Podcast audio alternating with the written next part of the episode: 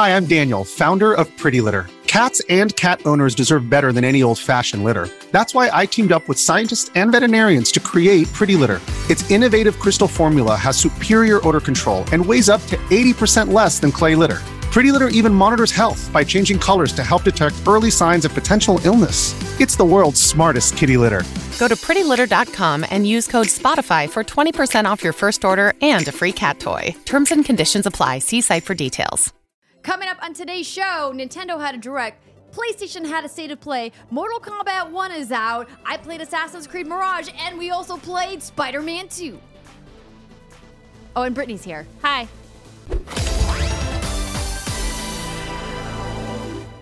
What's good, everybody, and welcome to another episode of the What's Good Games podcast, your source for video game news, commentary, analysis, and funny stuff every Friday. I am Andrea Renee, joined in person, in studio, by Brittany Brombacher. It feels so good to be back. It's so wonderful to have you. We were noting that it's been an egregiously long time since we've shot together in the studio. I don't even remember when was was it our anniversary? Must have been May. It's literally been over three months. That's almost up. four months. You know, and I'm just gonna make the disclaimer: we are tired, Yes, but we are here, and I am happy I'm here. I have baby paint on my face. Did my daughter insist on putting makeup on Brittany's face before we started recording tonight? Yes, she did. And I refuse to wipe it off. I will never wipe this off. I mean, I will tonight, Eventually, but yes. it's, it's a rite of passage. You know, she did. A, she she was going for her contour. I can tell the contour line, but it's a little off. But she needs to work a little bit on her technique. You know, it's a work in progress. So we're we're working on it. Um, ladies and gentlemen, just a little disclaimer before we get into it. We are recording this late on a Thursday night. We haven't done a late recording before an immediate Friday morning upload in a while, but today was a special day. back One, when we were young, Andrea, young and able-bodied. youths, we used to. But today's a special day because Brittany is in town um, for some redacted press events. The one we can talk about is Spider Man 2, which we'll be talking about in just a little bit. But you were also in town playing some video games that we cannot talk about Yeah. right now. You think we got a lot to talk about this week? Just wait for the weeks to come, friends. It's it's just the beginning, right? Like it's Yeah. it's just it's all it's all happening. It is. which is amazing. There's lots and lots to cover. And then out of nowhere, both Nintendo and PlayStation were like, surprise! We've got stuff. And it really wasn't a surprise because we talked about the fact that we were anticipating them having news in front of Tokyo Game Show, which Yeah. is beginning in a couple of days. So we should have anticipated this, but I think we weren't expecting them to happen on the same day. But someone pointed out to me this happened last year. It did. Yeah, it's fun. Hey, and it worked out because I'm here. I wish our baby Ree could be here, but yeah, she's taking care of herself. Yeah, she's off for the week, but don't worry, she'll be back. Yep. Uh, I want to say thank you to this month's Patreon producers, Chewy's Godson, Faris Attieh, Justin Foshee, and Punkdefied, and welcome to our Patreon community, Roberta Escher. Thank you so much to everybody at patreon.com slash what's good games for all of your support and being fans of the show. We got to meet some other fans of the show. Uh, shout out to Tom. Thanks for coming over and saying hi at the redacted event that we can't talk about. Yeah. Um, and I would normally say that this show is also brought to you by some wonderful sponsors, but Brittany, it's Huh? brought to you by your mom this week. I forgot I put that in there. You did. Yeah, I did. You did. I was like, there. who's your? Oh, okay. I see Yeah, what that you was did there. me. Yeah. Well, let's go ahead and just jump right in. I want to hold on. Thank Pooman43 for their five star review. Oh yes, the five star review from the Pooh Man. the Pooman. the way you said that was just great. Is that a reference to the plane incident? Who could say? Oh yeah. See, I brought it up, and then look at you closing. Ah, girl. Oh, I don't think that's gonna make it in, but yeah, I made a joke. Uh, We're not even gonna talk about it anymore. No, No. we're not. No. We're not talking about poop anymore. okay. So, do you want to start PlayStation? Or you want to start Nintendo? Let's start Nintendo because that's what I have open on my handy dandy notebook. And have I been watching Blue's Clues with my son? Yes, I have. I love that for you. Handy dandy notebook. So I hand wrote a whole bunch of notes. Uh, thank you, IGN, for having an awesome write up. I just wrote down some of the things that I thought was most exciting because we got lots to talk about this week. So we don't need to go over everything. No. Okay, so the first thing is Paper Mario: The Thousand Year Door is getting an HD remake. This is awesome. I love this. So the original was came out in 2004 on the GameCube. I didn't realize it had been that long. So now you have updated visuals. We don't really know anything more than that. Um, it's coming next year on the Switch. I feel like this is the one that everyone was very excited about. It was certainly one of the ones I was most excited about. Yeah. They closed the direct with it. The graphics look great. Clearly, one of the more popular non-standard Mario platformers, and I have almost triggering memories oh. of the Thousand Year Door. Oh, I remember playing one night and I was trying to get through this one section of the game and I was just doing it over and over and over again. And for some reason there's I just kept getting tripped up and I stayed up until like the wee hours of the night. And my roommate came out at like 4 or 5 a.m. and was like, What are you still doing awake playing this game? And I was like, Shut up, I'm gonna beat it this time. and did you? no. Oh, well, you know, I don't know if I ever played the Thousand Year Door. I remember the original Paper Mario on N64 I loved, but this was the sequel to that. I don't Yeah. know if I played it, but I recognize Goom- Goombrella. What was her name? The the Goomba, the the girl Goomba. Oh, I have no Goom- idea. I don't know. I recognized her, so maybe I did play. I don't know. I was like 14 in 2004. Okay, so the next announcement was Mario vs. Donkey Kong remake. So this is coming to Switch February 16th of 2024. This is a remake of the OG game that came out on Game Boy Advance in 2004, and they confirmed local co-op. And the whole shtick they kept talking about during this was observation in action. And essentially, if I remember it correctly, you have like little stages and there's platforming you do on each stage. And the idea is to collect this key and progress onto the next level. Uh, and the observation and action that they displayed in the trailer was that there's a monkey and he's like minding his own monkey ass business, but his tail is dangling down. But there's a, an area Mario needs a bridge, or an area Mario needs to bridge the gap. He needs to hop across, but he can't because there's spikes under it. It's fucking terrible. So what does Mario do? He lowers the monkey down a level. He observed and he took the action of lowering the monkey. He grabs the monkey's tail and across the platform he goes. That's puzzle solving, ladies and gentlemen. yeah, so that I I love Nintendo. They're like observe in action. It's like okay, like this is a brand new fucking thing we're doing. It's like they're setting themselves up to make a Mario Soulsborne Oh God. because that's the the whole shtick of You know, at the first Souls though, games. Observe in action. I will say I wasn't really excited about the rumors of this game were coming out for a while, right? And I was like, eh. but then I saw it. I was like, my dad and I could play this local co-op. I think this is more his speed. I think he would really enjoy this. So I'm gonna play this with my dad when it comes out next February. All right, uh, this one I know you're excited about. F 99 yeah, let's go. Let's go. So this is out today, free, and it's a 99 player race battle royale game.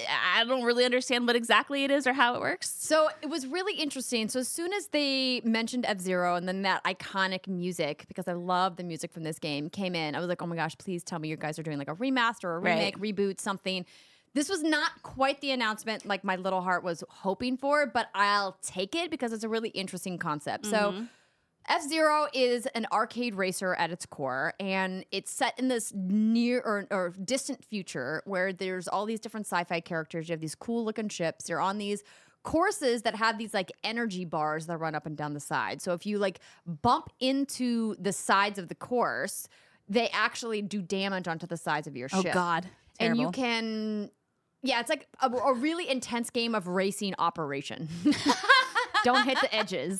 And there's certain areas of the track where you can go and like rebuild your energy meter and kind of like repair your ship. But the idea behind F 99 essentially is that the faster you drain your meter bar, there's no like regen areas Ah. in the same way that there was in the original game because it's like elimination. But they introduced this new mechanic, this token mechanic, and if you collect enough of these tokens, you can get this special like highway above the course where you get to like like leapfrog over and like take like a fast track around to kind of like protect yourself.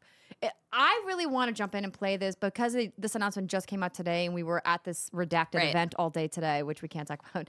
Um, haven't got a chance to download it yet and check it out, but hopefully I'll be able to talk about it more on the show next week. Yeah, I mean it looks fun, looks cool, but racing, uh, racing operation, no thanks. I think it's a great way for them to build off of what they created with Tetris 99 and how popular that was and say, hey, let's give Nintendo online subscribers a cool experience from a classic title because this is an exclusive for the online subscription and see how people like it. And I think when Tetris 99 originally was announced, it was a big head scratcher, but then it was wildly yeah, popular. it was. I remember that. Right, yeah. so I think that this has the potential to be really cool. cool. well. Well, hopefully it'll bring back F Zero in a way your little heart desires, baby. Fingers crossed. Fingers crossed. Okay, this one is really interesting. So we knew this was already a thing, but Princess Peach Showtime. So that's the title. That's what they're calling it.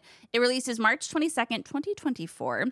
And so my understanding is that Peach and her Toad posse are battling to quote save the play instead of save the day, which I think is a really cute plan. Where it's um, after a show is disrupted. So in the Mario Kingdom, that's wholesome as fuck. So they got to fix it. And so she uses Stella's ribbon, and she can transform into different fighters, classes, whatever. So they have Sword Fighter Peach, Kung Fu Peach, and Detective Peach, and your gameplay will change depending on which Peach version you are at the time. And it has this really cool stage setting, and there's always a spotlight on Peach, is what I notice as you're playing it. So it looks like it's the character models look 3D, but the background looks kind of like that 2D Paper Mario style, where it looks like it's me, like again, a set on a play. And I look like there's platforming and action. I'm still not entirely sure what this game is. I am not entirely sure what the gameplay is, but I don't care. You don't care. I'm obsessed with this idea that Peach gets this really cool standalone title Finally. where she gets to take on these really fantastic roles. So the marketing copy on Nintendo's website reads Princess Peach's trip to the Sparkle Theater goes off script when the Wicked Grape and the Sour Bunch steal the show. Wicked Grape. Partner with the theater's guardian Stella to call curtains on this strategy by using a powerful ribbon and taking on several starring roles, each with their own look and abilities. Okay. I mean, like, listen, the guy who does the Nintendo Direct VO sounds like he was doing GameStop TV ads, and it was slightly triggering to me, having done GameStop TV for several years. Um, but this is uh, so obviously it's Nintendo, so the whole premise is a little like wackadoo in Yeah. the best way, though. Yeah, yeah. And I think it's gonna be a really fun and whimsical game, and I hope the gameplay is rewarding. What I have noticed from Nintendo's releases over the last couple of years is that when we see these really out there trailers for some of these games, they almost universally come back as being really fun games to play Yes. Yep. and having really satisfying gameplay loops. And so I am crossing my fingers that Showtime does not disappoint. Yeah, I mean, it looks really cute. And I'm just happy Peach is getting her own game. And I'm glad it's not just like a stupid spin off. Like, not trying to like sound like a dick, but you know what I mean? It's not like Peach is cooking miraculous disaster clusterfuck or something. Yeah, she deserves her own, Own game. main st- Yeah. title. Yeah, for sure. She deserves the spotlight, and there is a literal spotlight in this game. I see what you did there. Yeah, huh? hmm Okay, a few more quick things. Tomb Raider 1, 2, and 3 remasters were announced. They're coming February of next year. You can toggle between the updated visuals and the retro look if that's what you want. Luigi's Mansion 2 HD is coming next summer on Switch. Splatoon 3 Splatoon 3's DLC Side Order got new gameplay trailer and a spring 2024 release window. Ah, another, I wish Rhea was here. We got another look at Prince of Persia, The Lost Crown. I know she's very, very high on that game, but that comes out January 18th. And then, my dear, we got another look at Super Mario RPG. Yeah. this is coming out November 17th, 2023. And honestly, like for the most part, it looks like it's a pretty much one to one copy paste, fancier visuals. And I know that the soundtrack is going to be redone by the same composer, which is just like the best part of this whole fucking thing. But they did announce something a little new. And what this is, is in the original game, if you timed your your attacks and your defenses correctly, you get like a, a crit, right? Um, but this time around, it looks like if you time it correctly, you're going to attack all of the enemies on screen at once. Where before it was just one enemy at a time. And I think they're doing that probably because they're realizing that people just ain't got time to grind anymore. So this is a quick We quicker way- busy. we are busy. Uh, and then we also got another look at Beware of the Forest Mushroom. I believe that's a song in The Forest Maze, which is probably one of my top four, five video game soundtracks of all time. And there was a little snippet in there during the trailer, and that just made me really, really happy. And I'm really excited for this game, even though I do wish that there was maybe a little bit more something that was coming along with it. Like instead of just being a one to one, that they were like adding a chapter or Maybe. some additional content. Yeah, yeah, something like that. It does look like we're going to be getting some new cutscenes, perhaps. And there is, uh, speaking of the battle stuff, if you do enough of those perfect attacks, you fill up a meter. And if it gets to 100%, all your friends will do a triple attack, is what they're calling it. And that's brand new. So, like, that's cool. And, I, and I'm happy about the soundtrack and whatnot, but I, part of me just kind of wish for something a little bit more because this is my very first RPG that I ever played. This game stumped me because I didn't understand the concept of experience points and leveling up. Ah, And I remember, I remember calling my aunt, and I was like, Aunt Patty, I'm like, how does this work? And she's like, Oh, you have to, you know, fight enemies and get experience points. And then that was it. I was so OP the rest because once I understood that concept, it was on like fucking Donkey Kong. Yeah, you worked it in. Yay! There it is. Uh, then we got a new look at Wave 6 of Mario Kart 8 DLC coming this holiday. And there was more stuff too that looked really interesting to me, but we got a lot of stuff to cover. So, a lot. a lot. Yes. Um, well, I think this was a really great direct. talking about games that are coming soon.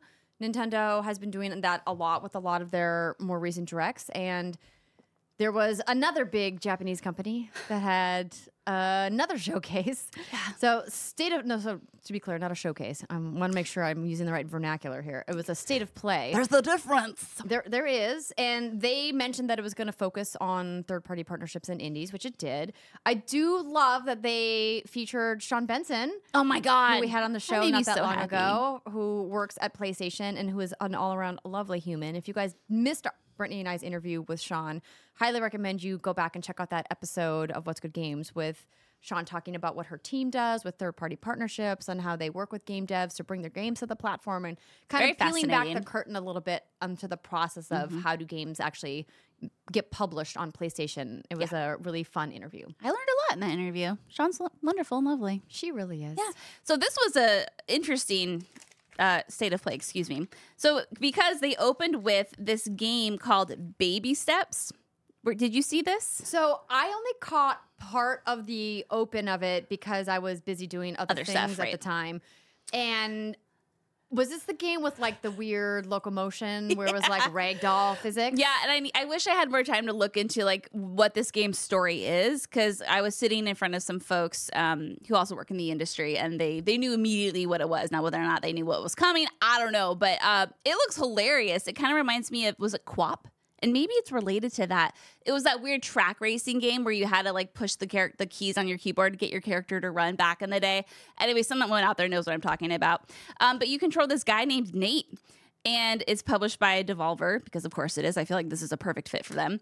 Uh, but I have no idea what you're doing. You're just trying to walk, I guess, is kind of what it looks like. And it was freaking hilarious. It had those ragdoll physics, and there was a point where you were talking to an NPC, and there was like a grappling thing you had to grab, and the character just kept saying like, "I'll fucking grapple up there," or like, "I'll fucking grapple up there," and it was so random and weird. And I don't know, but I want to play it, Andrea. That's all I know. You're into the weirdness. I am. I remember when Human Fall Flat first came out, and I was like, "What the heck is this game?" And you're like, "It's so amazing." We that was one of our funnest streams, though. That was It so was. fun. The wrecking ball scene. We were all drunk in our Christmas onesies. Classic. Oh, Oh, classic WGG. so good. Um, Going okay, back. but the- okay, so hold on, listen. But what? I'm going to interrupt you for, Yeah, for a second. that's fine. I appreciate that you were trying to be chronological, but how are you not just talking right away about rebirth? I mean that literally. That's Okay, you're like it's the next thing. It's right here. I had to talk about that because that wasn't okay. Yeah, so Final Fantasy VII Rebirth. Yeah, this game is now out. I almost said January. February 29th, 2024 is when this game is coming. That's honestly sooner than I thought. Uh huh. That's like way sooner than I thought. How many thought. months? Uh, four months? Yeah. Ooh. Yeah. Okay, Technically like five. We got a beefy three minute trailer.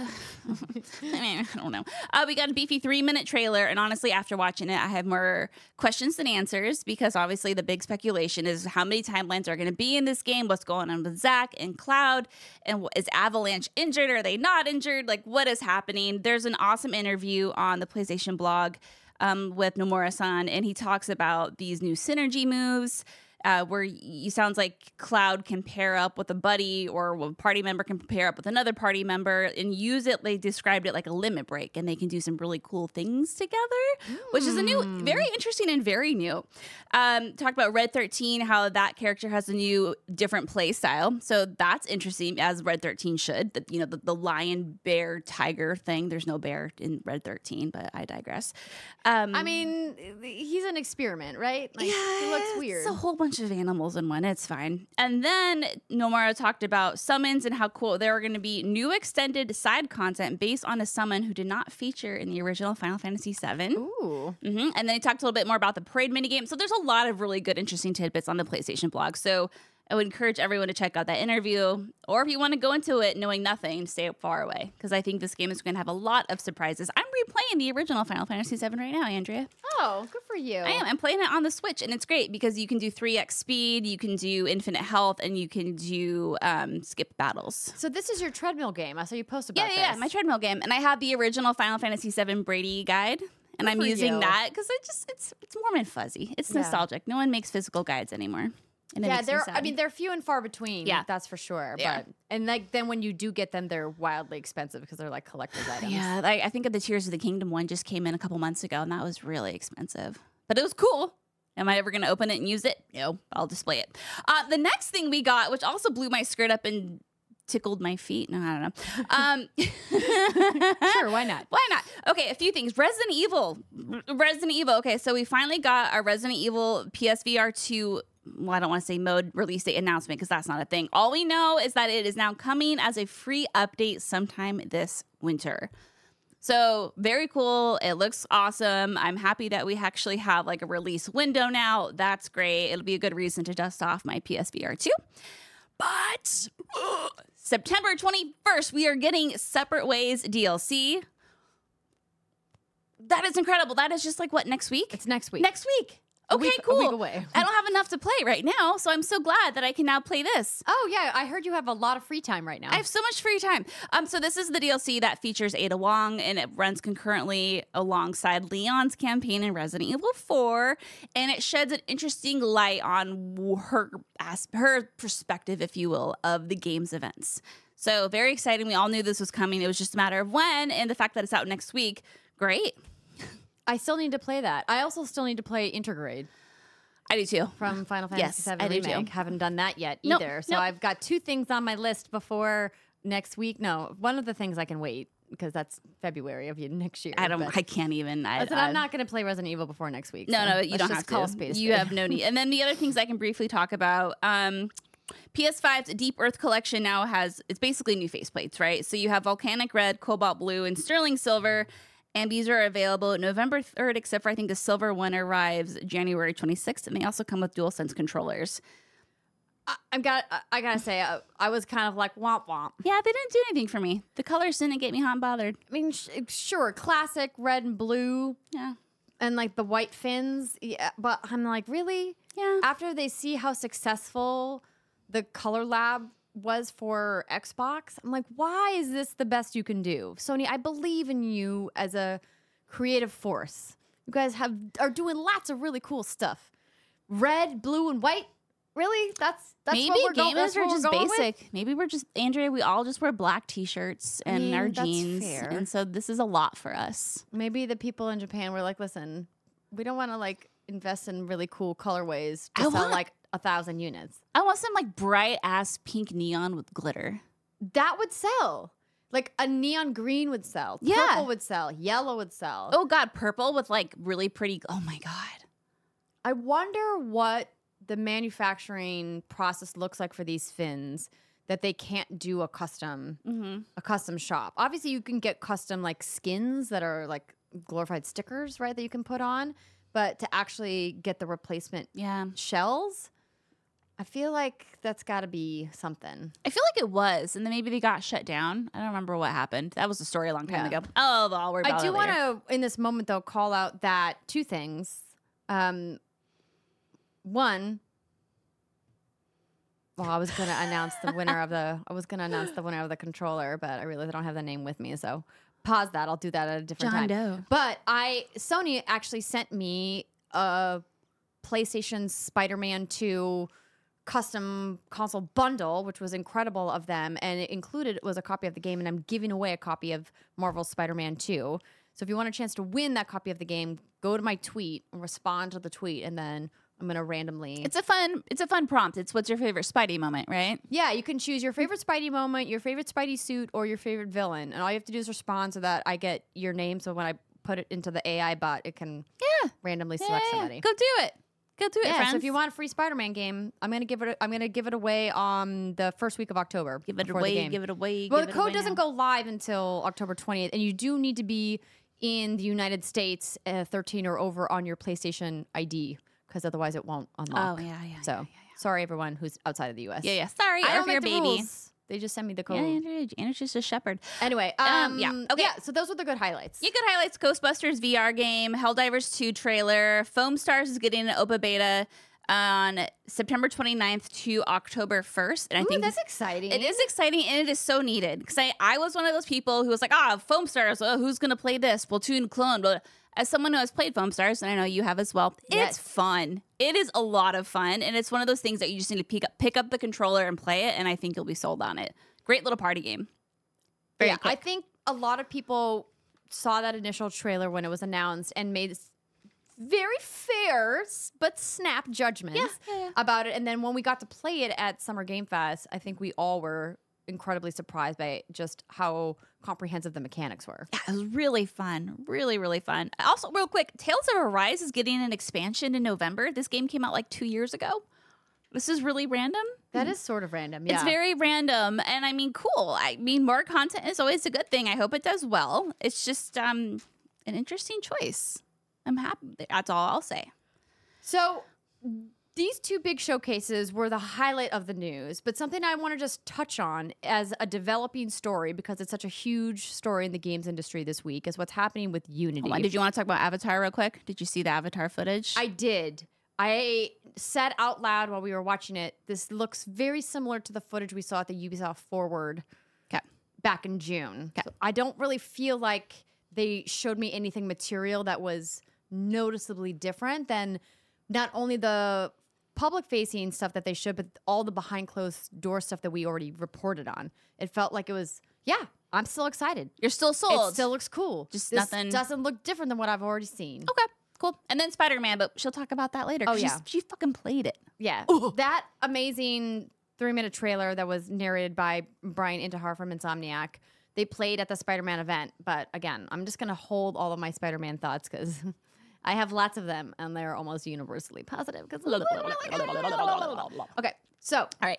Unity. to kind of button the news because we do have lots of hands on to get to.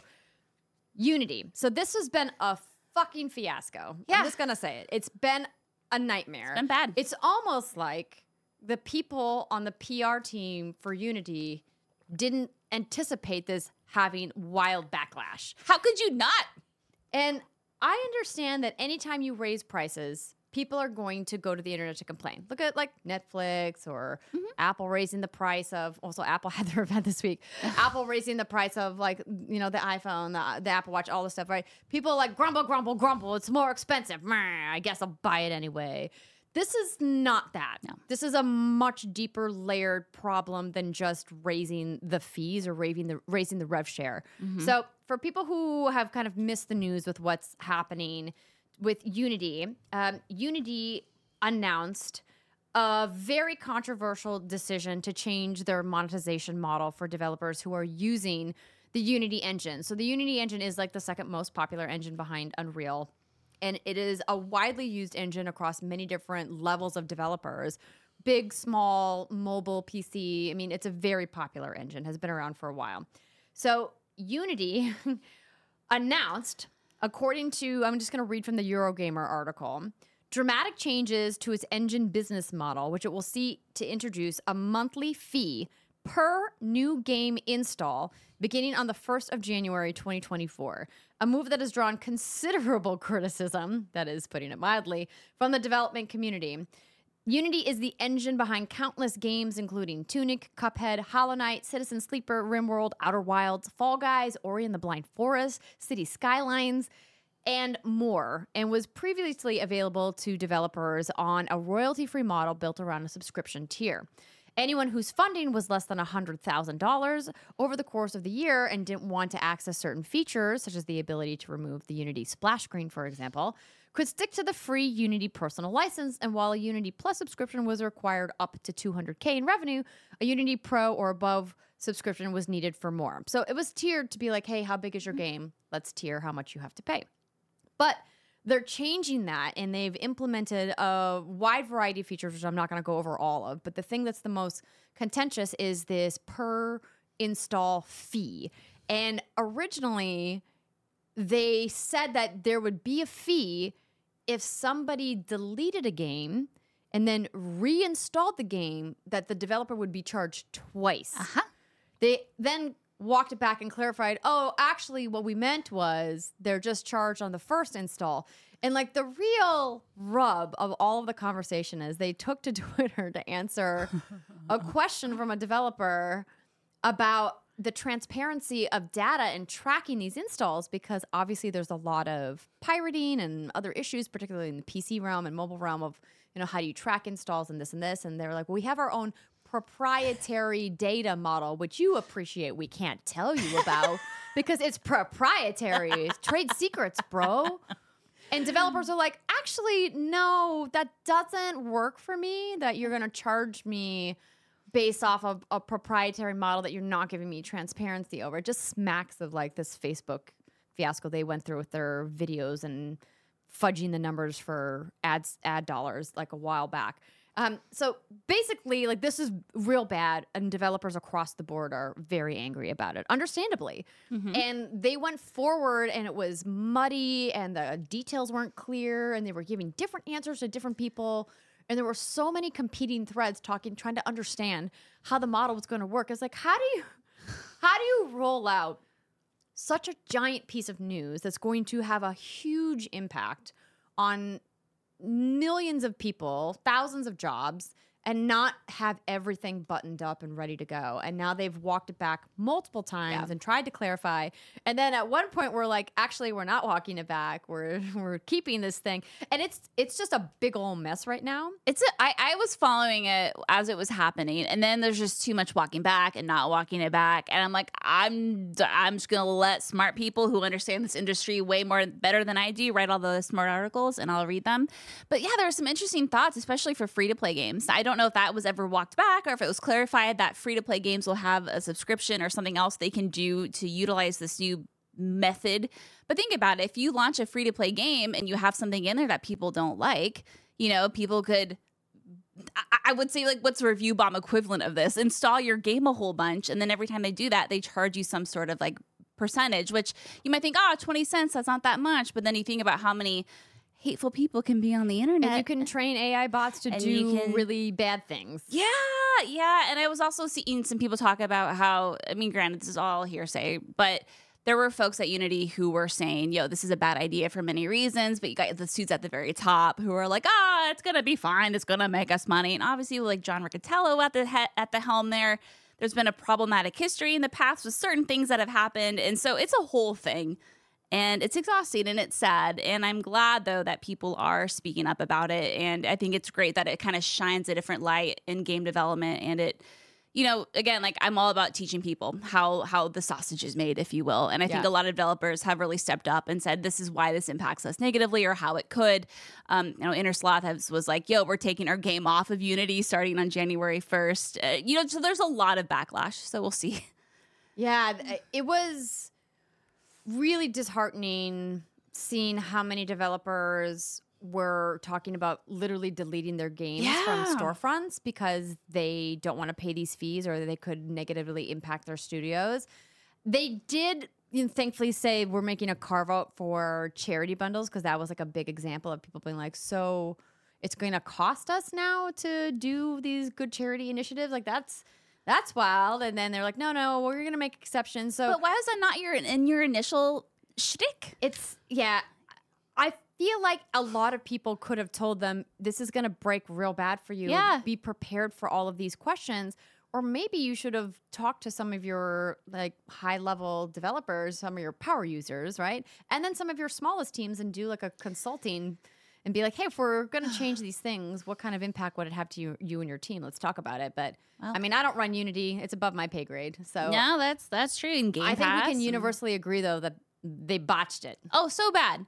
and it's it's really again like everyone. I've said this since like our old studio. Every studio needs a is this okay person. And yeah. I came up with that theory the day the story broke. Remember, it was for honor, and there was that emo grab, mm-hmm. the where they grab the boobs of the warrior. Like, how did this get out? How did this whole Unity shenaniganry happen? You know, like that's what's so scary about it is that something like this can come out where any person who's involved in the industry can say this is going to be problematic. I could have said that, and I know almost jack shit about game development. I think sometimes these companies, even if they have a this is okay person, that person could wave the flag being like yo this is this red flag red flag don't do it And certain decision makers who are at the top of these organizational structures can say, I don't care that you're wa- waving a flag. This is the way we're going to do it. Because the rich need to get richer, Yes. Andrea. And listen, y'all know that I have libertarian streaks and I am all about free market enterprise to a point.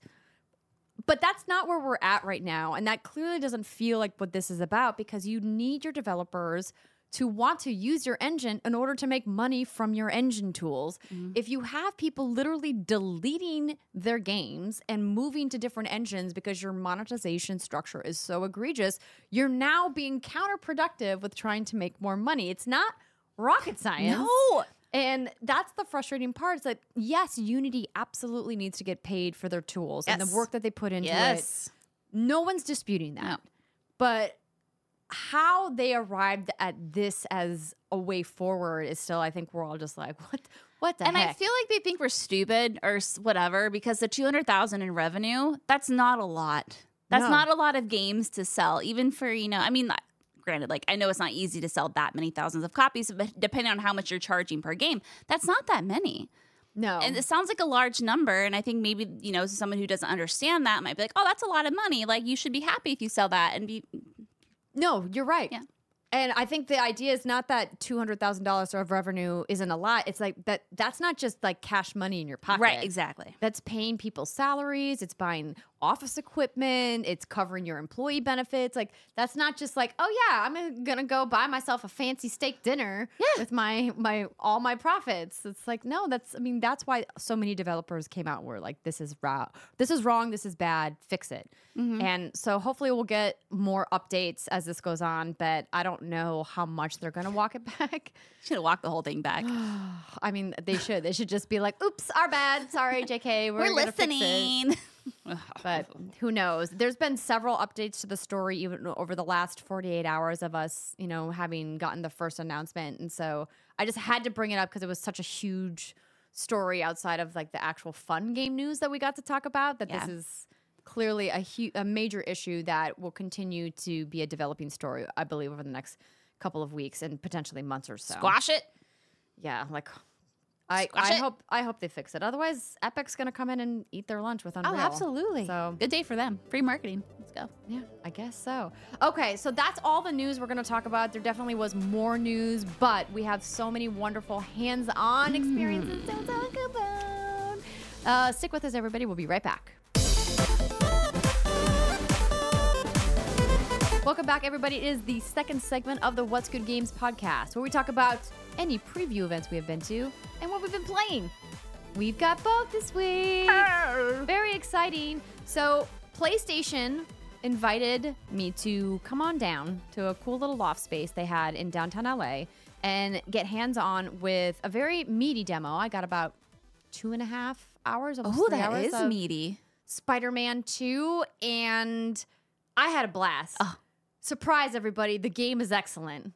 If Oh. you didn't realize it was going to be, because the first two were just okay, right? Like, not that many people no, like them. they were. It was I okay. heard like that they were just like mid. like a six, a Yeah. mid. It's mid. That's Yeah. what, the vibes were Definitely mid. not like game of the year material. No, no, absolutely No. not. Okay, so like, what did you do in this demo? So okay. This, I mean, I was super excited when like when the message came in, like, "Hey, do you want to play Spider Man?" I was like, I mean, twist my arm, okay. um, I have been a big fan of Insomniac games and have thought that they've been doing really cool, innovative stuff. And I think it goes without saying, if you guys have played either of the Spider Man games, that you know just how great these games are. So the premise of being able to play as both Peter Parker and Miles Morales in the game was super exciting.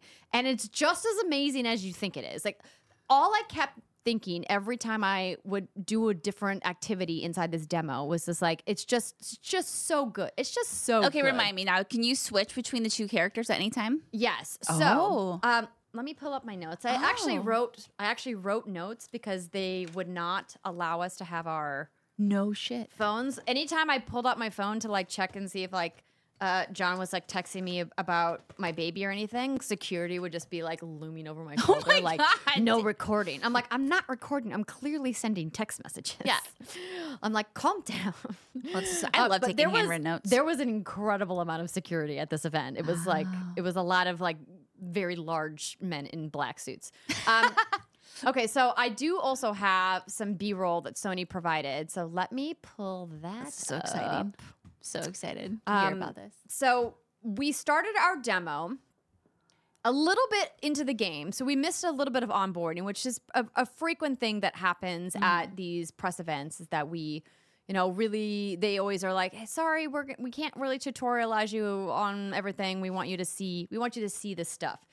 So what was cool is they started off with this video that was shown in the state of play, this three minute little gameplay sizzle with this descriptions from you know Brian Intihar from Insomniac talking about some of the cool things. And when we were watching it in the room, it was really fun to kind of hear people like oohing and eyeing I love that. the moment when they showed the map of Manhattan and Harlem and then over the East River, we're like, we've doubled the size of the map to include um, Queens and Brooklyn. There was like audible gasps. I that makes I love that in a preview event. You Yeah. know, like we're all there because we want to have fun and we're excited. Don't be sticks in the mud. Calm down. It's just video games. All right. yes. Um, hold on one second. Let me move this over here and make sure I have. Ooh. Ooh. Okay, youtube.com slash oh my god, that lighting. YouTube.com slash what's good games. So yes, shiny. let me pull this up and make Okay. sure it's actually playing on the appropriate screen. Uh, thank you for your patience, everybody. Um, as I'm trying to run this from the desk. You're crushing it. it's a Thank whole it's a whole setup, friends. It's a whole It fucking is. It's a whole setup. Okay, so I'm gonna be cutting back and forth between the B-roll Okay. and our shot because I don't. I honestly like, you know, there's there's a lot to show here. So cool, cool, cool. we got to play as both Peter Parker and Miles Morales in the gameplay demo. Um, obviously, if you've seen any of the marketing materials for this game, you know that the big bad is Kraven, Marvel's greatest hunter. I think is what his tagline is. So his whole thing is he's in New York City. He's looking for his next big conquest, and the part of the game that we see is Peter Parker teamed up with his BFF Harry and them trying to save this Dr. Connors, aka the Lizard. So Kraven, who we see on screen here, has given Dr. Connors this serum to turn him into this giant lizard. It's all in the name, everybody. Um, and it's kind of up to you to try to save Dr. Connors and return him back to his original form, so he's not stuck as this like lizard character forever. It's a nice thing to do. Yes. I mean, it's you know, Spider Man is a he's your friendly neighborhood Yeah. Spider Man, Oh, yeah. right? Like he's always trying to help people out. Mm-hmm. And so, what's been really cool about some of the stuff we got to see in the demos, obviously, in the big reveal of this game, when it was uh, first announced, was like the the symbiote suit, right? Right. The symbiote powers that Peter Parker has, and Miles Morales also does have some symbiote powers as well, Oh. and. In the skill tree for these characters, they each have their own individual skill tree, but then they also have a shared skill tree as well, which I love because I love I love ticking off boxes and the idea that I don't have to choose one or the other that I can choose abilities that will benefit both of the Spider-Mans is super cool. Is it a symbiote skill tree? Um no, so it's it's a mix. Okay. So what's really interesting about what they've been doing with the gameplay for this game is that you're going to have separate more traditional Spider-Man powers and then of course the gadgets are back, but then you also have separate symbiote abilities as well. And you can choose between which abilities you want mapped to your button. So you're going to have abilities mapped to your L1. So you hold L1 down and then you hit a corresponding face button to trigger your abilities. And then you would do R1 and corresponding face buttons to use your gadget abilities. Oh my God. And then on the uh, the skill set abilities, you can choose if you want to do, you know, like your like electric web for Spider-Man for Peter Parker, or if you want to do more of the symbiote based abilities instead. So I really love that they're giving players a really wide selection of choice here, mm. which is exactly what players want in kind of an RPG like this. Oh, like, yeah. You get to really play your way and kind of experiment with all of the powers. And I'm not going to go into the the depth of all of the different abilities because first off, I don't want to spoil some of the stuff for you guys, but also like if you've played either of the previous Spider-Man games, you kind of have a good idea. And the symbiote abilities are super fun in combat. You've got this symbiote punch, which basically makes you have like, you know, a superpower arm. And then there's a symbiote spike ability where you can kind of shoot it out and you kind of can take out whole groups of enemies at once, which we saw in that gameplay It kind demo. of reminds me of like Stretch Armstrong arms. Yeah, kind of. Yeah, Oof, like that. oofa, there it is. The symbiote blast. Tentacles. officially called. so there's lots of really awesome ways to use these different pieces of abilities, these different skill sets, I guess, in combat. And it's just it's just so satisfying, right? Like so it takes the combat that Insomniac established in the original Spider-Man and just builds upon it and makes it just so much fun to do all these different combos and you know kind of like tool around and just feel super powerful. And they also added a lot more stealth mechanics this time around, Oh. which is really cool. And I am hoping that some of the B-roll is going to show some of that too. Hold on, let me take a sip. Take a sip. This game looks so good. And I was watching. How was the camera? That's kind of a random question. But there's all that action going on, I feel like the camera has to be really fucking tuned in or it could be a big pain in the ass. Never had an issue with the camera. Never felt like it was stuck. Never felt like I wanted an angle that I couldn't get. That's what she said. Um, I, I, I literally it was it felt to me like a really flawless demo, and that is a really hard thing to do. Brian Intihar did come up before we started playing to say, "Hey, just so you know, this build is not, you know, current. It's a couple weeks old. At the, I think six weeks old." He said at this point, so it means obviously uh, the team is still polishing and doing bug fixes. The game is out, you know, like a month and a half from now, so they're pretty close to going to gold. But with day one patches, you know, they're polishing, polishing, polishing till the very last moment, and then they continue to patch the game after release.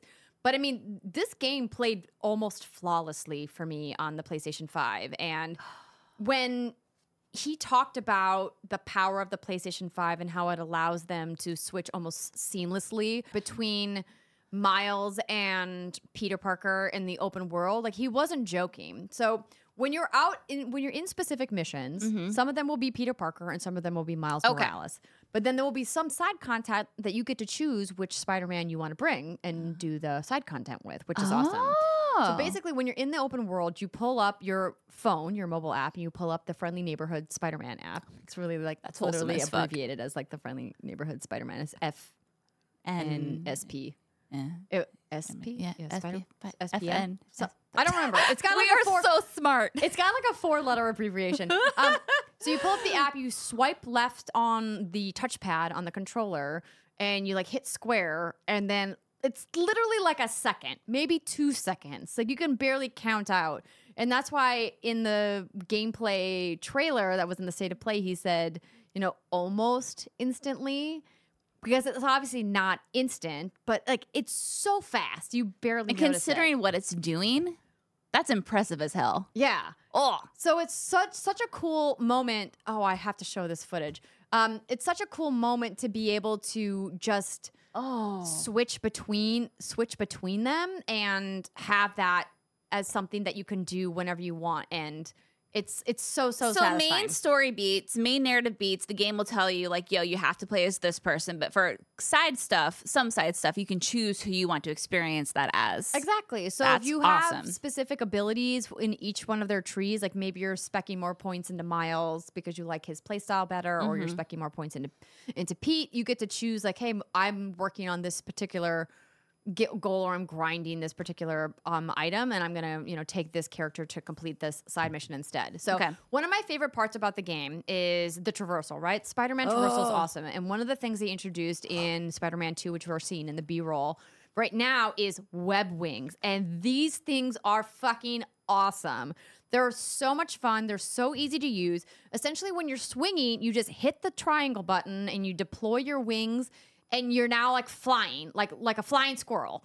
Like you just got these little wings, and in the world, there's these slipstreams.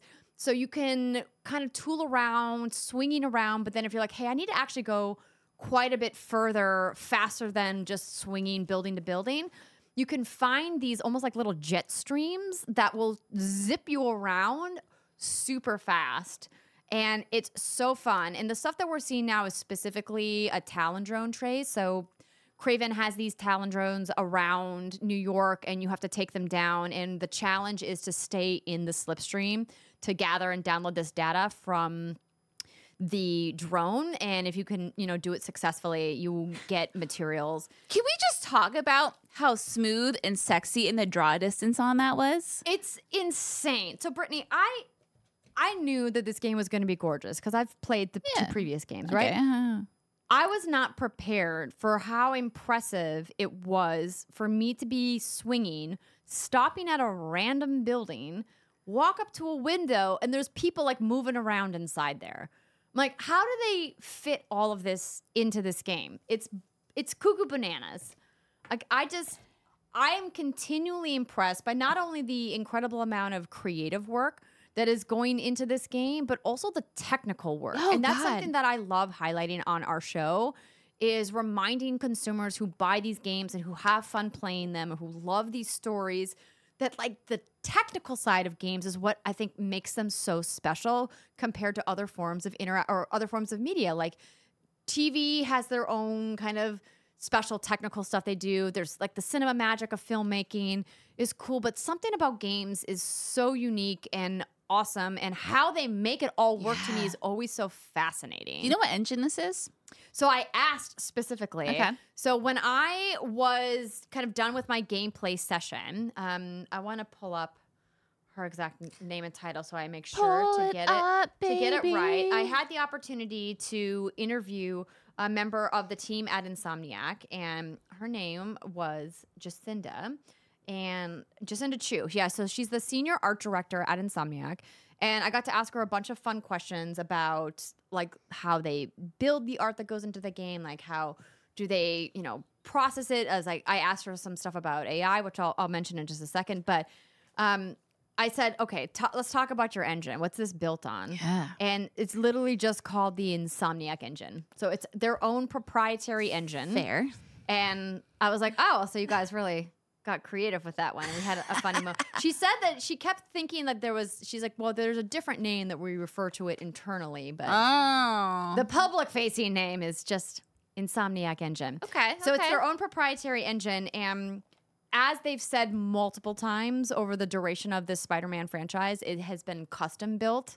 This game for PlayStation hardware, which I think allows it to sing the way that it does. Yes. And we've seen that with other Sony first party games as well. I, I mean, all of them uh, look gorgeous on the hardware. I mean, from The Last of Us to Horizon to God of War, right? Death Stranding, like they all look just beautiful on PlayStation. And this game is no different. And you mentioned draw distance, and I think it's not to be understated or overstated. It's just like Look at that shit. it's it's ridiculous. Like how did they how did they accomplish this? I just don't even know. I feel like I just want to swing around. Like that's all I want to do. Yeah. And you can. And there's so much to do in the open world. I love that they have a new district progress system. So that allows you to get additional rewards by completing specific side quests in specific districts. And what I also love is that they tell you exactly where to find the materials you need for the upgrade. So okay. Okay. This is probably one of my favorite crafting systems I've seen in a while and I and I I just want other games who have crafting where you have to gather resources to maybe consider doing what Insomniac is doing with this game. So, much like the previous games, you're going to have different kinds of tech parts and different materials that you have to collect in order to upgrade your suits, right? And what I appreciate about this is that because you're working with so many more upgrade progression paths because you have both Miles and Peter in the same game, there's like uh, not a dizzying amount of in-game materials that you have to keep track of, but there's several, right? There's like a lot of parts. So I wrote them down. I was like, you have to keep track of like city tokens, hero tokens, tech parts, rare, rare tech parts, just to name a couple. And what I appreciate is that the game will take you, let's say you're in the crafting menu for the gadgets. Okay. And you want to upgrade your spider bot I do. then you go and you're like, oh, dang, I don't have enough parts. There's a button, triangle, in fact, that you hit that's like, where do I get the parts? It says find more parts. And it literally ah, shows you. These are the different side quests and missions that you can do to find these exact parts if you want to upgrade them. And I was like, God bless. This should be fun. You yes, thank you. It should be fun to to gather the materials to upgrade your shit. You don't want to be wandering around aimlessly because we ain't got time for that anymore, Andrea. No, I, yes. don't make me hunt. Like No. let me do No. the let me do the fun the fun part. And I love that. So you can pick and choose. Okay, well, I want to save my resources because this part of my my spider suit I want to upgrade, or if I want to save it for this. And I also love that they don't overlap the resources that much. So you Oh. can not feel like you have to make a lot of hard choices. Uh-huh. Instead, the, the hard choice is which mission am I going to go do to earn these parts? Yeah. And what a fun choice to have to Yes, because you know you're gonna get rewarded at the end with something you want. Yeah. Ugh. This game literally feels like nothing but the hits. It takes the best of what they built upon in Spider Man for PS4 and Miles Morales and makes it even better somehow with what they're doing with Spider Man 2. I just. I cannot say enough about how much fun I had. That is a playing this toilet. game. Yeah, so this is the Spider Bot. So this is a a Miles Morales mission where you send your little Spider Bot companion in to go take down these or to repair these power boxes, and you're essentially piloting the Spider Bot through the level. And you get to kind of do various uh, different things with it. So one of the fun gadgets that you can um, upgrade in the game. Okay, so it Um, looks good. It plays good. How was what you can talk about anyway? The narrative, the the facial capture, the voice acting. Yes. So, hold on. Let me go to someone else. Um, I, I love physical notes so much. I mean, honestly, all of it was incredible. Like one of the cool things that I got to talk to Jacinda about in our interview was some of the work that the art team did specifically on increasing body diversity throughout Oh, all of the ooh. different characters in New York. So they looked at the way that you know New York had been represented in the first couple of games, and they were like, "This is good, but we can do better." Mm-hmm. New York is one of the biggest melting pots in the entire world.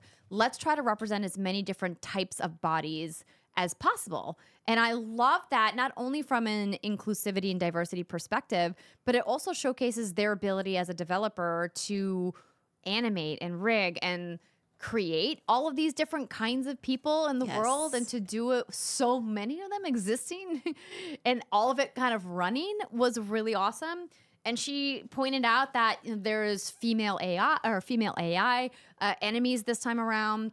So it's Oh. not just like a like a group of like standard comic book goons or whatever that you're fighting.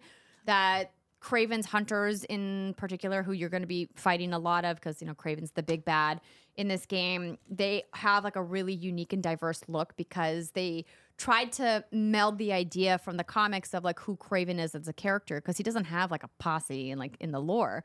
They're like, but in service of gameplay, we have to kind of craft who these people are going to be. But we mm. also want them to fit into modern day New York. So it's like, how do we take these like hunter-esque people who would normally be wearing like feathers and fur and their trophies of their hunts, but also make it so that they can walk around in New York. And hearing the process of how that team went through that I was love really cool. that stuff. That's so interesting to me. Okay. Yeah, Okay, so it was it was really fun to hear how that team did that and the work that they did closely with Marvel Games and um, you know some of the rest of the Marvel lore team as they have been across this entire franchise. But I mean, listen, the game looks incredible. The cutscenes look ridiculous. I mean, I laughed out loud at one of the first lines that Peter Parker said because it was like, so like that like whimsical, corny Spider-Man joke that you absolutely expect from a Spider-Man game. And I just can't say enough about how excited I am to play this game. And I, I'm gonna, I'm gonna be truthful here. I don't lie to you, everybody at What's Good Games. This originally was not at the top of my list of games to play this fall because, as we all know and have been discussing, there's a lot to do this fall. And I was like, mm-hmm. I knew this game was going to be good. And I was like, I can play it like maybe closer to the holidays or something when I have some more time. But my time playing this week has just made me want to play this like tomorrow. I want this now. you you've got me all hot and bothered for it. And it's so fascinating because just hearing you describe it and knowing how well the last one did, I feel like game of the year easily. But then look at the year we're in. It's wild. Ah! I, I did have some convos with a couple of the people at Insomniac to be like, you guys just are. I don't I don't say you have bad luck because you know what other games are coming out generally, but they have been up against really serious competition like every time they've released a game. Yeah. And this year in particular is just a doozy. But I hope that if you've been a fan of the Spider Man games in the past, or you're just a fan of really fun action adventure gameplay, that you guys give us a chance. Obviously, you have to have a PlayStation 5. It is PS5 exclusive. Yeah. So I think this is just another, like I, like I tweeted, another banger from Insomniac Games and another fantastic showpiece for PlayStation saying this is a reason to own a PlayStation 5. I think it's going to be it's going to be wildly popular if if the full game is anything like the hours that I played and I knowing how good the first two games were I I feel confident saying that it's they're probably not going to muck it up. So this is October 20th. October 20th. Mario Wonder comes out that day too. Yeah. Okay. Yeah, man, it's good. It's real good, everybody. Oh, It looks real good. Well, I get those get those vocal cords ready, baby, because you got two more games to talk about. Oh my goodness. Take a sip of your wine, Do lube them up, I ever? lube them, get them greased. Okay, hold on. Let me stop this over here. So, okay. The two games I'm going to talk about. First, I'm going to talk about Assassin's Creed Mirage, and then I'm going to talk about Mortal Kombat. Okay. So, Assassin's Creed Mirage. Okay. This is a game I've obviously been excited to play. Yes. I'm a diehard AC fan. It's You can't see it in this shot, but all of my assassins are on the wall behind me here. Yeah. You And put hundreds of hours. I've literally played every single Assassin's Creed game Yeah. that has existed. Mhm. And when they originally talked about Assassin's Creed Mirage as a return to the series roots, Yes. I was like, okay, go on. Tell me more. And then we got to see it. And I've told you guys on the show already that there's just been something off Okay. about almost every gameplay trailer that I've seen. But the behind closed doors presentation that I got at Ubisoft Forwards event at Summer Game Fest, you know, really made me excited to be like, okay, this definitely feels like a return to form. So I want to start this preview by saying it is doing exactly everything they said that they would do by bringing it back to its roots. I feel like they maybe brought it a little too far back to its uh-huh. roots. Ah, okay. Do So, tell. and I say that in the same way that I believe Assassin's Creed Rogue was an excellent game, but is kind of looked at as like not one of the best in the franchise because it felt a little dated from a graphics perspective, from a gameplay perspective. But I think diehard fans of the franchise appreciate what Rogue was doing, Uh-huh. bringing back again. That game also incorporated some really cool classic tenets of the franchise, climbing puzzles, some of the more stealth-oriented things. And I think that if you're a diehard fan who wants classic gameplay, you are not going to be disappointed in Assassin's Creed Mirage. But it's really hard for me to figure out and kind of justify why you would maybe want to spend money on Assassin's Creed in a year like 2023 when there is just an outrageous amount of incredibly excellent and innovative games to mm-hmm. choose from. Question. Do you think this is a problem with Assassin's Creed back to basics formula? Do you think that formula is too old, too dated? And do you think it's because the more open world style lends itself to better game overall? Or do you think it's the execution? Honestly, I think it's the execution. Okay. I think that that formula could absolutely be successful, but it's hard for me to understand how Ubisoft as a publisher is looking at its crown jewel franchise and saying, how do we split resources and make focus of a franchise that's so massive? I mean, when, when they did that kind of, you know, let's look at Assassin's Creed and give you guys this giant timeline of where it's going and talking mm-hmm. about Red and Hexe and all of the mobile stuff and then the VR game, right? Like they have a lot of moving pieces to this franchise. And I almost feel like when you're splitting focus across so many different projects, how do you decide which one of those projects is going to be like the really amazing one? Got it. And I don't that's just my theory, okay? Yeah. Like Yeah. the the beauty of Ubisoft is that they're massive. They have a huge team. There are literally thousands of devs across the world working on Assassin's Creed at any given moment. And so I think what the struggle with that is like how do you also come up with like a unified vision? Spoilers you don't Yeah. right? There's many different visions for what the game should be. And obviously, even fans don't have a unified vision of what this game should be. When you mm-hmm. and I have talked about some of the similarities between Assassin's Creed as a franchise and Resident Evil, right? Like how there's like two very split camps of mm-hmm. like what people want their Resident Evil to be. Yeah. And I think Assassin's Creed is in that lane too. So if you loved Origins, Odyssey, and Valhalla, you're gonna feel out of pocket in this game. Okay. This is not those games at all. And this is very much a simpler, smaller experience, which I think a lot of people in Assassin's Creed were crying for. Yeah. But there's also like millions of AC fans that loved those giant RPG games. And what I the reason why I keep bringing up the idea that I think it's a bit dated is because when I was playing through, it just felt like I'd done it all before. Oh. And that was disappointing because I really think what they created um, with Baghdad, and they did provide me with a bunch of B roll, and I'm actually just using some of the gameplay from a trailer that Ubisoft put on to their YouTube channel because. Um, Unfortunately, with the way that the workload was this week, I wasn't able to tailor the B roll to my comments specifically. So, just as a clarification for people who are watching on YouTube. But what I think this game, let's start with what I think this game does really well. Yeah. Um, it absolutely nails the return to stealth and parkour. So Baghdad as a city is dense, urban. There's lots of vertical movement. You're swinging between buildings. You're going up and down, and that absolutely reminds me of classic Assassin's Creed in the best ways. I actually tweeted that I was disappointed that it almost makes mounts pretty useless.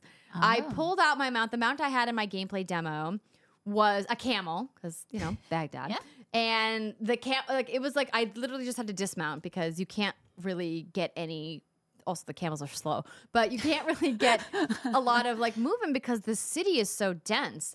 And the beauty of that is Ubisoft's art teams have always done a phenomenal job creating these spaces. And I love that they are including more of these historical moments and really showing people, hey, we have a commitment to all of the research that our teams did. And we want people to feel like they're learning something also while they're playing.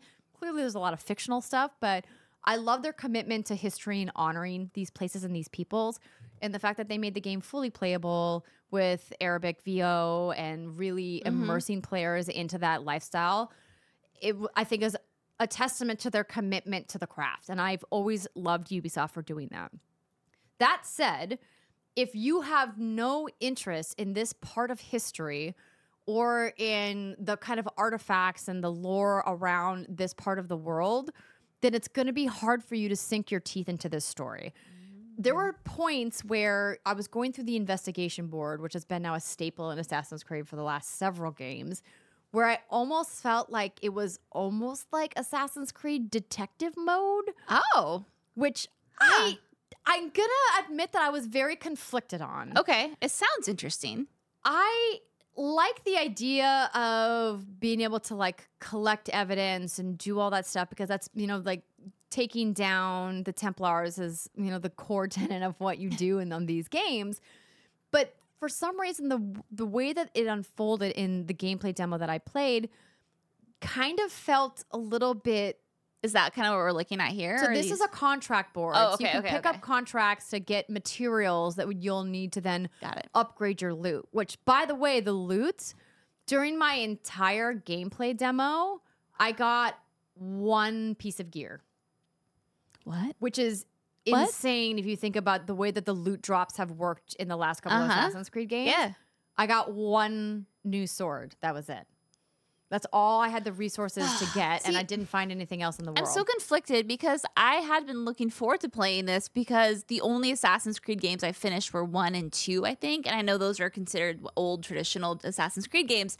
And the other one's always too massive for me to get into. So I'm like, this is a good chance for me to really like experience that raw Assassin's Creed feel. Da da da. Would you recommend this if that's what I'm looking for? Or are you like, this is just not executed well enough? Honestly, I have to play more. Okay. my time with it kind of left me in a in a weird stalemate with myself. Sure. As somebody who's like one of my favorite in the franchise is Brotherhood, AC Mm. Brotherhood. I also really love Black Flag, but I also really love what they did with Odyssey. And those are three very different games in the franchise. It's hard for me as a fan liking where they took the franchise trying to wrestle with did I want to go back to that place? I wanted, I mm. think, I honestly wanted more of like a happy medium between where ah. Valhalla was and where they took Mirage. I kind of wanted more of a sweet spot in the middle, and it almost feels like they swung the pendulum all the way. And I, okay, listen, everybody, I admit saying this out loud sounds sounds ridiculous, right? You're like, but Andrea, everyone said that they wanted more stealth, that they wanted less gameplay, that they didn't want to collect a bazillion things on the map, right? I, I hear you. You're not wrong. But there's just part of me that wasn't didn't walk away from my gameplay as excited as I wanted to be. And I just it was really hard for me to care about these characters and that's been a struggle I've had with a couple of the past Assassin's Creed games that the investigation board almost feels too big. That they have mm. all these different Templars that you have to go and axe and then their picture turns bloody or whatever. and that's all cool, but I don't care about a lot of those characters. And in the gameplay demo that I got to play, you know, you get to meet a couple of these local characters in Baghdad and kind of figure out why they're attached to the Templars and why you have to take them out. And I was like, I just don't care. I was like, I don't care about who you are and what your backstory is. And and I don't know how to fix that problem. I think obviously I need to play more of the game. And it sounds like the idea that you only got one piece of gear, a sword, maybe that's what it's lacking. And from what you've played anyway, a sense of progression, perhaps, maybe that that uh, that um dopamine rush of loot of Yeah. something new, perhaps, maybe. Yeah, and uh, the gameplay that we're watching now is a showcase of one of the the new features for this game, which is the assassin's focus ability, which is this ability to that you could upgrade throughout the course and where you can do these really cool assassin moves. And I I do like that they leaned into like let's talk more about like how you don't go in guns blazing. So some of the questions that I got because I asked you guys to send me some questions on Twitter.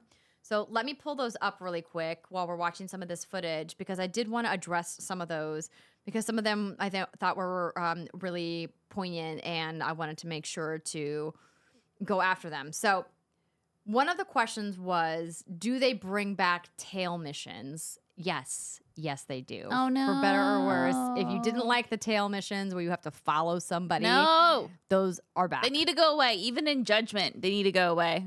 Yeah. Same. So Okay. sorry, everybody. If you don't like the tail missions, then I guess you're gonna have to suffer through it or or or not play. Um, a great question that I got from Nicole Z. Who is a wonderful person. Um, several past games let you play as a woman, giving gamers like me my ideal gaming experience. With the removal of a playable female character, what female experiences and characters have been added to address that? Ooh. So this is an excellent question. And I don't think that there's going to be an answer that's going to be pleasing to everybody. And that's always the, Yeah. the the challenge with representation in games is that you can't represent everybody. How do you pick a representation that reflects your story and fits in organically with your lore, but also is trying to represent the diverse body of gamers throughout the world, right? Like there's no right way to do it. There's in fact a lot of wrong ways to do it. But I think trying to do it right has been a, a struggle for a lot of developers. And I think Assassin's Creed did some really great things in the last couple of games where you could choose, you know, which Eivor you wanted to play as, you know, if you wanted to be um, Cassandra or Alexios, right? Like I thought that that was really awesome. But I think in their ability, their desire to make the game simpler and throw back, they're like, hey, we can't make it uh, play as both. Now, does that mean you're not going? There's not going to be a playable moment as a female assassin? I don't know, right? Because without spoiling some stuff in previous games, you, there are moments where you get to play as different characters, and they just didn't reveal that. So maybe that will be, but otherwise, we just have to operate on the assumption that you only play as Basim, and that's it. Yeah. And I will say, like, it was, it was not as, you know, it was a, a I don't want to say it's like a bummer. It is a bummer. wa- like some of my favorite. I mean, like Ezio's probably my favorite assassin in the whole thing because he's like, you know, old school Bay. But at the same time, like, it was really boss being able to play as a female Eivor. Like, I loved that. That was awesome. Mm-hmm. And it's tough when you make these strides in accessibility or diversity and inclusion. And th- I don't want to use the term roll back because that's not what Ubisoft is doing. They're just choosing a different narrative path. But to gamers like Nicole and a lot of other, you know, women out there who are gamers or female identifying or women identifying gamers, like that kind of sucks that you don't get to play as a woman this time around. It's like, that's a bummer, bro. Mm, yeah. So wait, are there? So you're talking about happy medium, and I'm like ADD, EDD, and all over the place. Yes. Is there any spot outside of Baghdad that you can explore, or is it just the town? I believe so. My demo did not have anything outside of Baghdad, but I do believe that there are some things nearby. Um, because I mean, they got to let me run my mount somewhere. I know, and I know you are a Mount girly in the I sense that you love some of the best horses. The best horses. Well, maybe you can get a glittery camel. Yeah, that I like pull out to take some photos with in photo mode. That's about it. It's just some the the new- the way that they've optimized the parkour system. It's just so much faster just to run than it is to try to take your mount out because you're constantly bumping into people and people are mad and uh, it, the the old school like you piss the guards off they're on you right away is it's so bad. Oh no, that was gonna be my next question. Oh, yeah. really? Oh yeah. And there's like a like a notoriety system, and then you Oh. can you can pay to have your notoriety taken down. But like, I mean, people get mad. I remember walking into this one part of the market where I had to go do a mission, and this woman's like, "The thief, he's here," and I was like, "I didn't." You don't know me, but because I had like a like a, one of the boxes ticked on my notoriety meter, like just random people seeing me in specific areas, they were like, "That guy, take him away, arrest No, him." I remember I was playing one of the older ones and I like farted. I didn't actually fart in the game, but Templar was like, "We must kill you," and like legit. And this is not a dig. I'm not playing this now. Like that. I still think about how frustrating that was to me. I, I hate that. Like it, it's a video game. It's not real life. It's like you know, if I had to walk on a plank in real life, I probably wouldn't fall over the edge. Put me on a plank in a video game, I might fall over the edge because I don't have total control. It's not my fault if I bump into you while you're holding a whole bunch of apples. Okay, and you get pissed off and you stick the guards on me. You Know what Yeah. I mean? I don't deserve to die for that. Yeah, it's No, it's tough. It's definitely players are going to have to ask themselves like do I am I excited about the recommitment to stealth no. and that I have to manage that because some of the old games you could go in kind of swords blazing and fight your way out, but that's not this game. yeah. Later on, once you, you know, have spec a bunch of stuff in the skill tree, you might be able to. But in my demo, it was very much like a you try to take on the guard, you better just run because they're to cut you down. and then they keep following you. And like Valhalla, you have to eat food to regen health. So you have to find food stores. And So like, we're taking it way eat, back. Eat an apple. Eat, eat, eat a pear. Eat, eat the foods to get your health back. No thanks. Okay. So I mean, That's listen, okay. That's okay. It's not for me. That's okay. That's fine. But I'm good. Excuse me, but th- yeah. So this is not going to be for everybody. Nope. I mean, but the the the team at Ubisoft called this a love letter to an almost 16 year old franchise, and it's absolutely designed for hardcore Assassin's Creed fans or fans of stealth games in general. If you never played the original Assassin's Oh, Creed. here we go. This might make it easier. How's the save system? Can I save at any time? Do you know? I don't know. Okay.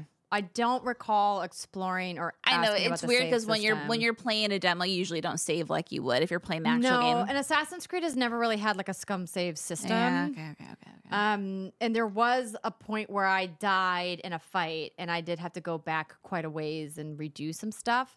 Um, but yeah, it's That's fine. Hey, yeah. So like, here's my thing: if you want, if you are the, one of the people out here who are like, I wanted that, I can't wait. It's smaller in scope. There's an emphasis on stealth. There's a deep, you know, like detective mode uh, in the investigative missions with the Templars, and you're going to be able to explore the beautiful city of Baghdad. And this could be the game for you. I just, I, I think I just don't want to be back there Yeah. right now. that's fair. That's Yeah. fair. That's okay. Yeah. I'm sure you'll still check it out. You'll play more. No, You'll I'm definitely still going to play it, to, be, to be clear, because I can't not play it. No. This sounds great. But it just didn't get me as excited as I wanted to be. Right. Your your your panties aren't twisted in a good No. way. My panties are definitely more twisted to find out what's happening with Hexe. Yeah, yeah, yeah. I want I want to know more about Oh my that. god, me too though. The Yeah. witch trial, witch hunt, See, like the new hotness is kind of what I'm like. Oh tingle- my god! tingles, In Assassin's tingles. Creed Red, dude. Yes. That's the one. Yeah. I bet you that's to be. Oh, it's gonna be sick. Yeah. That's what I wanted for. I mean, everyone's wanted that one for so long. Yeah. That's what. Oh my god. Okay, so Okay. last thing, and I wish I had more to talk about because so far I am loving this game. And thank you to Warner Brothers for sending me a copy of the collector's edition. I actually installed a disc. Everybody, Oh my god, that take you back? Oh my gosh, I haven't used, I haven't put a physical game disc into my Xbox in a while, and this also has a data disc, which is, I'm just gonna say, it's annoying as fuck. You install, you have to install from the disc, and you have to put the data disc in. You have to take the data disc out and put the fucking game disc. You put the data in. disc in, you take the data disc out. It honestly makes disc fucking in, discs obsolete. I'm like, why are we even doing this? Um, Okay. so I got to start my session with Mortal Kombat One. ah! Obviously, went straight to story mode. Yes. because it was pre release when they gave it to me, and I was like, I'm not even gonna mess around with any of the online stuff because the servers aren't even properly turned on yet. I was like, No, no. we'll wait. Yeah. This game is amazing. It's gorgeous.